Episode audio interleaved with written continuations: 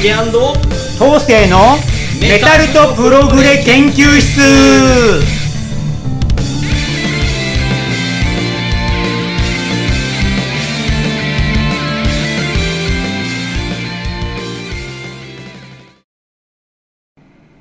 はいどうも皆さんこんにちは。ジュリアンコンカッセの竹です。はい、メタルとプログレ博士緑川東生です。はい、えー今回はですね実は、えーまあ今なあんまり数えてなかったんですけども、えー今回の放送が9月12日になるんですけど、えーちょうど30回になりますやってきましたねたね。40回か。だからまああのーまあ着実にリスナーさんも、あのーちょいちょいとあの増えていますけども、ねまあできればまあ100回いけるか、まあそう、うん。まずは50回目指しそうですますからね。はい。ちょっとあのまたまたあの回数を重ねていきたいなと思いますので、そうですね。なんか意見とかね、感想とか、ぜひモチベーションになるんで、あの、ねいつも言ってるんですけど、なかなか来ないっていうね。何でもいいんですけどね。そうなんですよね。あのうん。このアルバム好きだとか、うんそうですね。このバンドやって恥ずかしがらないんで、ね。あの送ってきていただきたいなと思うんですが、あのリスナーさんがね一人でもいらっしゃる限りわ我々続けていくつもりでいますので、はいじゃああの回数を重ねていきたいなと思いますので、はいはい、よろしくお願いします。はいえー、と前回えー2回にわたって、えーピンク・フロイドをお届けしていますが今回は、えー第3週目ということで。ね。まあ、はい。いきますか。行きましょう。よろしくおまあ、願いします、何しろ世界で一番売れたプログレバンドがピンク・フロイドなんですよね、えー67年にデビューして、えー初期のサイケロック路線から、ね、シロ・バレットさんが在籍したちょっと狂気を含んだサイケポップ路線。でシロさんがね、えー LSD のせいでちょっと、えー心身壊しちゃって脱退。その後から徐々にサイケからプログレ寄りに発展していくバンド。えーそうなんですよね。えーで、まあそうです。名作と言われてる狂気、ザ・ダークサイド・オブ・ザ・ムーンで、こう、世界を、のね、こう世界中のリスナーを増やして、全米全1位にも輝いていくっていうね、えーさらにこう、えーっと、炎ですか、えー、Wish You Are Here でさらにこう、人気も、えー不動のものにしていくっていうバンド、えーはい。その続きですかね？はい。あちなみに、えー狂気、ザ・ダークサイド・オブ・ザ・ムーンってやっぱそう売れに売れたし、うん。えーみんな聴いてるしいろんなバンドに影響を与えた、ね、ドリームシアターも実は完全再現ライブやってるんですよね。狂気。僕 CD 持ってますよ。あのオフィシャルブートレグのね、うんあれ CD と DVD が出てて、ね、Amazon でもちょっと高値がついてるんですよ。けど聞いてみたい方はね、うん。やってみても聞いてみてもいいんじゃないですか、あそうドリームシアターも新作出ますね今年。あまた出るんですか、はい。あす一応ごいね。ねあのリリース情報10月22う日はい。あそうなんだ「ね。A View from the Top of the World なるほど」あの1曲もう先行で「The Alien」っていう曲がえー。先行で、あ早いな。君、はい。情報早いですね、はいはい、えー。ぜひチェックしてくはい、ださい、そんなドリームシアターにもやっぱ影響を与えてたはいピンク・フロイドなんですよね、で前回はアニマルズまで行ったのかな、えー1977年、えー飛んでく豚のね、えーコンセプトアルバムこうぶ12メートルの豚を飛ばしちゃって、えーヒースルー空港のフライトが停止されてね農場で豚が発見されたっていうまあ逸話もあるアニマルズ、受けましたねあれ。ね、でまあそのある、ね、コンサートの、えーアニマルズのツアーの後でジェフ・ウォーターズが、えーね、お客大騒ぎしていたお客に激怒しちゃって唾を吐きかける。これがねお客と聴衆と音楽家との壁を生み出しているみたいな発想から次のアルバムに取り掛かるんですね。それが「ザ・ウォール」1979年11月に発表ですね。2枚組のコンセプトアルバムですね、えー全26曲。数曲を除い除いてほぼ、ね、ロジャー・ウォーターズが全曲で単独で作詞作曲した。まさに「ザ・ウォール」うん。えーロジャー・ウォータースのピンク・ロイド独壇場ですねそうウォータースに、うんロジャー・ウォータースがソロ活動を始めてからもこの「ザ・ウォール」は演奏してるわけですよ。やっぱ俺の作品だっていうことでね、えーまあアルバムジャケがね、まあ、見た方も多いと思います。あの白い壁レンガの壁みたいな、はい。ちょっとシンプルなジャケなんでね、えー昔はなんかジャケがシンプルすぎて素通りしてたんですけど人に勧められて聞いた記憶がありますよで狂気よりなんか分かりやすくてよかったと当時は思いました僕は、ね。まあそうですね。壮大なロックオペラで。で主人公がロックスターでピンクっていう名前なんらしいんですよね、それがもう人生のこう中で感じるこう社会からの抑圧とか疎疎外感。あ学校教育なんかを壁に例えてるっていうコンセプトでね、割とだからメロディアスな感じの曲が多いんですよね。ねあのイントロのね3拍子のところとか僕を思い出したのは、まあ、最初僕ドリームシアターの方をずっと先に聞いてたんですけどメトロポリスパート2のあるじゃないですかコンセプタルは、うんうん。あれのあれもイントロが3拍子なんですよね。ダンランランダンランダンダンダンダンダンダンララランあれに似てるんですよ、うん。ザ・ウォールのイントロが。もしかしてあれドリームシアターに影響を与えたのかなと。このウォールを後から聞いてね、そう思ったんで両方持ってる方はちょっと聞き比べてみてください。同じコンセプト作としてね通じるものもあるんじゃないですかね、えー割とだからメロディアスで叙情的な感じなんですけどまああと重厚な知りやすさとアコースティックの素朴さも含まれててね。そんな派手じゃないんですけどやっぱこうデイブ・ギルマのギターがねすごい泣きの叙情を奏でたりしてて。あとリチャード・ライトのシンセもねやっぱ美しいんですよ。やっぱリチャード・ライトのシンセがねピンク・ロイドの一つの核となってるのかなと思います。うん。だからリチャードのシンセとギルモアのギターですね、まあ、あとロジャーのコンセプトとボーカルが合体したっていう感じがザ・ウォールですよね。でウォーターズの歌声もねやっぱこのぐらいアルバムぐらいからすごいこう柔らかに歌う感じの部分がいい感じになってきてね、え2枚続けて聴くとさすがにちょっとた最近は眠くなっちゃうんですけど。コンセプトアルバムとしてはねすごいよくできてるなと思います。だからね狂気聞いてちょっとピンとこなかったっていう方もザ・ウォールはちょっと聞いてみてもいいんじゃないですかね。分かりやすいメロディーがね、結ですね。構あるんで。まあ2枚組ですけどねすごいこういい感じのこう壮大さを持ちながら、えー繊細な感じも含まれてるアルバムなのかなと思いますね。でまあザ・ウォールはねこう大掛かりなライブをやってくらしいんですよね、えーこのなんでしょうね。えーで演奏のツアーだとね、えー客席と舞台の間にこう実際な壁を構築してまあそれ YouTube とかの映像でも見れるらしいんですけど。それがラストの曲「アウトサイド・ザ・ウォール」の直前で崩れ去るっていう。すごい大大規模な演出があってね、話題を呼んで。でも大規模で経費がかかりすぎるんでこれが行われたのは世界で4都市のみだったらしいですね、ええ。でバンドの中でねウォーターズがもう独裁化がこう進んでいくわけですね。ウォーターズの中心もう曲も歌詞も俺がやるみたいな、ですねでザ・ウォールのねこうセッションの途中であのジェフ・ウォーターズがリチャード・ライトのなんか態度にちょっと気に食わなかったらしくて警告解雇さしちゃうんですよね、うん。リック・ライトリチャード・ライト、うん。ええ。だからライトは結局ツアーの間はサポートとして参加することになったらしいんですよでも正式メンバーじゃなかったんでこのツアーの赤字に赤字を支払わなくて済んだっていう。し 赤字だったのかいみたいな、えー。まあ、規模が大きすぎて多分照アルバム明めっちゃ売れたのにね。赤字なんですね。多分どんだけの規模のねやったのか知らないんですけど、うん。壁を作ったり。うん。あとライティングとか費用とかかかったんでしょうね、えー。そういう経緯があったらしいですね、はで同時に映画も公開されてってねアラン・パーカー監督で「ピンク・フロイド・ザ・ウォール」って映画。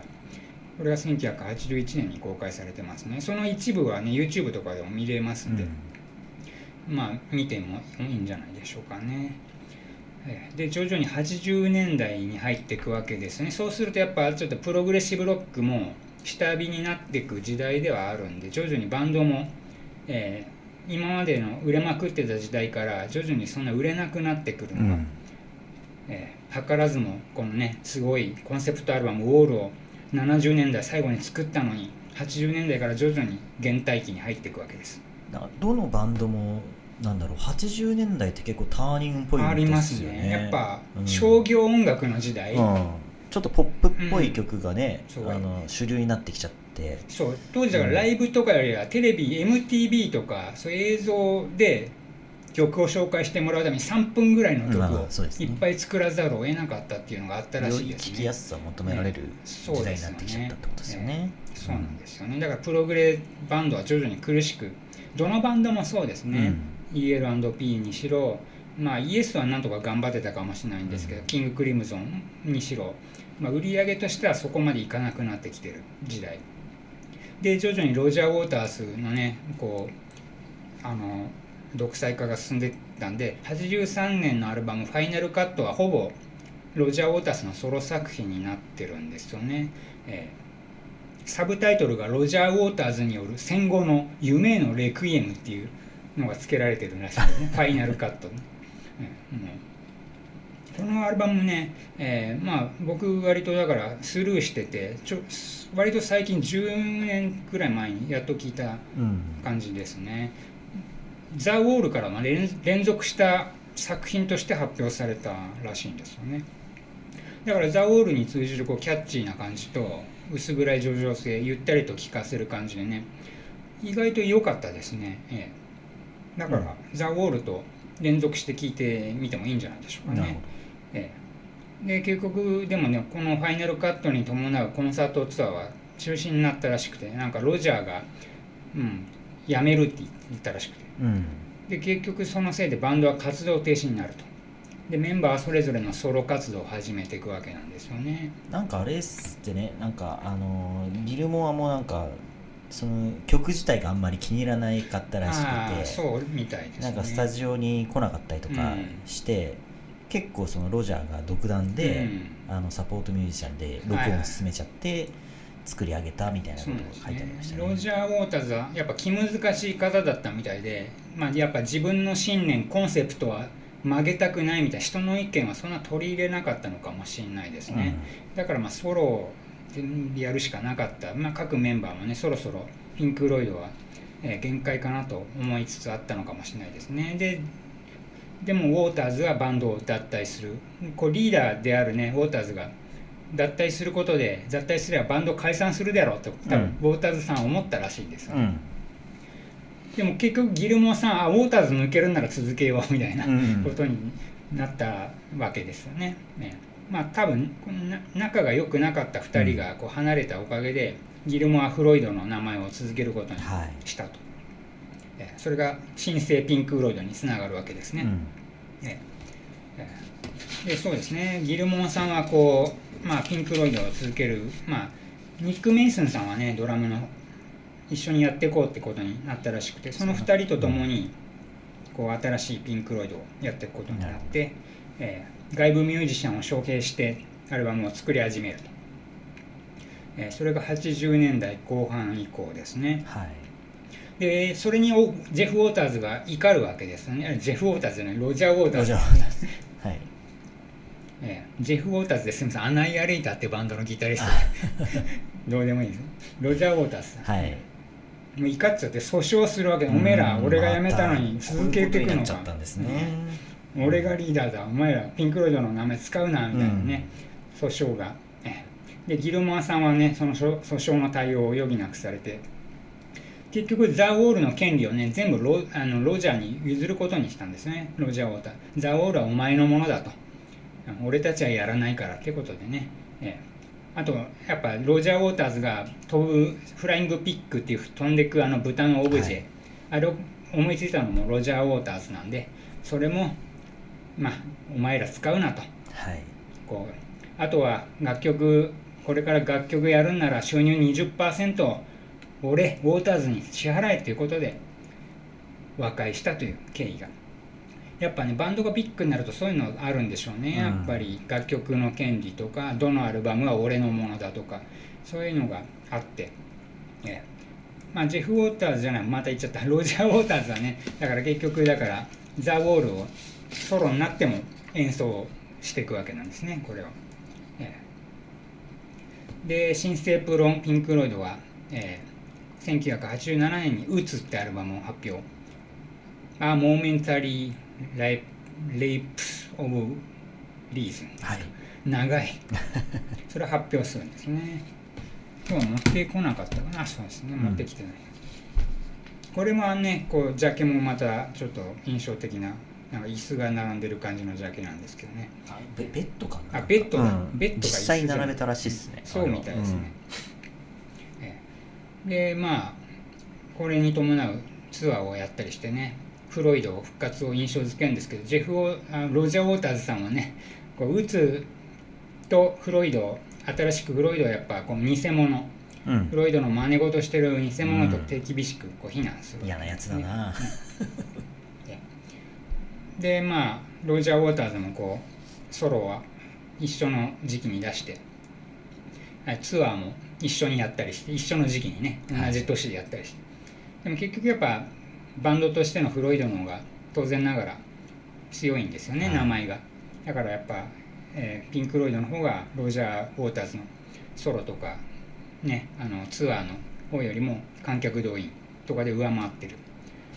まあこれはどのバンドも大体そうですよね。ソロになった方よりもやっぱバンド名前の名前を継いでる方がうん。認知度はある。だからこそやっぱり続けていくことに、そうなんですね、うんこだこだわったのかもしれないですね。ね。うん。でまあ「うつ」ってアルバムなんですけど87年。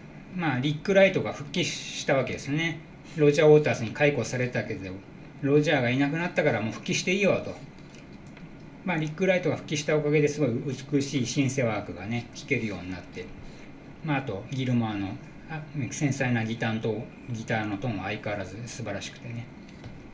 で「うつ」っていうタイトルがちょっとねダークな感じを思い浮かべますけどまあ、ゆったりした曲の中でもねこうギルマーのギターがメロディックなんでそこまで暗くはないかなって思いますね、なんかあのサポートにトニー・レビンさんとかもあそうなん参加ですね。したいろんなアーティストがうん。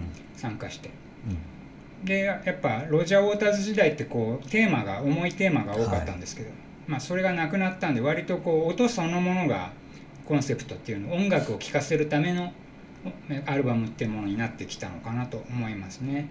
もう重厚な感じロジャーの頃のようなねシリアスで重厚な感じはなかったんですけど割とこう美しさっていう点では聴きやすくて。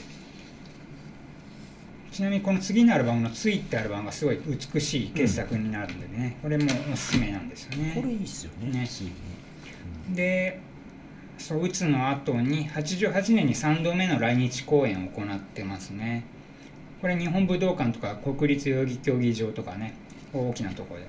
日本だといまだにねピンク・ロイド80年代になっても人気が高かったらしくてね。多分来日公演待ち望んでた方も多いんじゃないでしょうかね。残念ながら僕がプログレ聴き始めたのはね90年以降なんであこの頃88年はまだプログレ聞いてなかったんでねもう普通に高校生でもうジギーとかボーイとか TM ネットワークとか聞いてた頃なんでピンク・ロイド来日とか一切興味なかった時だったな。残念だった。僕なんか2000年代以降ですからね。ああそうか。そうですよね、え全くもう触れることすらできなかった時ですね、えでロジャー・ウォーターズさんの方は90年にベルリンの壁が崩壊したんでしょうですよね。それでちょうど壁つながりでうん、なるほど。ザ・ウォールの再現コンサートをベルリンでやっちまおうぜみたいな、こう一大イベントをいいっぱいミュージシャン集めて。ね。この模様がザ・ウォールライブ・イン・ベルリンっていうこうライブ版でね、えーライブ CD とビデオが発売されたわけですね、まあ、ロジャーさんの方もソロとして頑張っていくっていう感じで。で92年にねロジャー・ウォーターズがソロアルバム「死滅遊戯 Amused to Death」を発表するんですね。ちょうどだから僕プログレ聴き始めた頃なんですよこの、うん。だからねバーンで見てこのアルバム買いました「死滅遊戯」どうでしたか？当時はさっぱり分かんなくて。バーンでだから91点か2点取ってたんですよ。これ死滅遊戯ってうん。もしかしてあの、中中国映画から撮られてます？違いますよね。ああなんですか？ブルース・リーブルース・リー。死亡遊戯でしたっけ？ああそうか。それもあるあったか。死亡ですよねあっちは。死亡遊戯こっちは死滅ですから、うん。ちょっと違う。なんかちょっとパクちょっとパクってまわかんそこは僕は分かんないですけどね。このコンセプトアルバムね結構難解だったんですよ。なるほどね。だから当時プログレ駆け出しの僕にはちょっと敷居が高すぎた。ピンク・フロイドさえまだ良さが分かってないのにロジャーの死滅遊戯はちょっと早すぎましたね。でもね後に「死滅遊戯」の続編みたいなアルバムが出てねそれ割と良かったですね。それ最近聞いたんですけどね、ええで、まあ、本家ピンク・フロイドの方はね 90, 90年代に入って再始動するわけですね。で94年に「ザ・ディビジョン・ベル」ってアルバム発表するこれ「スイ」ってアルバムですね、はい。これだから僕リアルタイムだったんでね聞きましたね、うん。これだから良かったですね。これもねジャケットがすごく印象的で、そうなんですよね、ええ。こうなんでしょうね。やっぱコンセプトがあるあるみたいですよ。これついになってるです。コミュニケーションに、の欠如による対立を表してるらしいんです、うんうんそれをテーマにしてるらしくて。このコンセプトも意味ありますよね。コミュニケーションの対立に対立欠如による対立ってこれ、ロジャーとギルモアのことじゃねえかみたいな、ねね。うん。ことですよね。それをテーマにして。でもアルバム自体すごい美しいんですよね。リック・ライトのすごいピアノあと、ね、ギルモアの繊細なギターがすごい全編楽しめる。心地いいギターが僕楽しめる。ハイホープスって曲がすごい好きですああそうですか、うん。あどの曲も僕好きですねすじゃあ後で聴いてみますね、うん。その曲。だからまったりしていながらうこう美しい幻想的な部分があってねこうなんでしょうね。こうロックとしてのダイナミズムとモダンな陰りの中にこう性質感を含んだこう作風っていうのかな。でオーケストラとか女性コーラスとかも入ってくるんで僕、うん。だからそういうシンフォニックなものがすごい好きなんで結構当時も気に入りましたね。94年。だからプログレで聴き始めて2年ぐらいの頃なんですけど。なんかあれですか？このアルバムの作詞を多く担当された方とギルモアがなんか結婚あそうなんですか。夫婦したになったってえー、それは知らなかった。確かなんかそんなこと書いてありあそうなんですね、えーすごい叙情的なアルバムでね、だからピンク・ロイドっていうちょっと難解なイメージだったんです。けどこのアルバムはそんなこともなくてね。耳心地が良くてこうギルモアさんのギターの魅力がすごい堪能できるっていうんでね、うん、いいアルバムだと思いますね、えーぜひつい聴いてみてはいかがでしょうか。これね割と安く買えます。中古でよくブックオフで見かけるんで、見ますね。500円。見たことあるわこれこれいいと思います。これ寝る前に聞くとよく寝れますから、うん。でバンドはねこの後すごいやっぱ大規模なコンサートツアーに出る出るんですよね。復活を印象づけるため。112公演もやったみたいですね。ツアーの総費用が2億ドルに及ぶと、えー狂気狂気の組曲を、えー19年ぶりに演奏したらしいですね。すごいですね。えー名作狂気ですねでこのアルバムの模様を集めた PULSE パルスってあるねライブアルバムと映像作品もあるのかな。それもリリースして。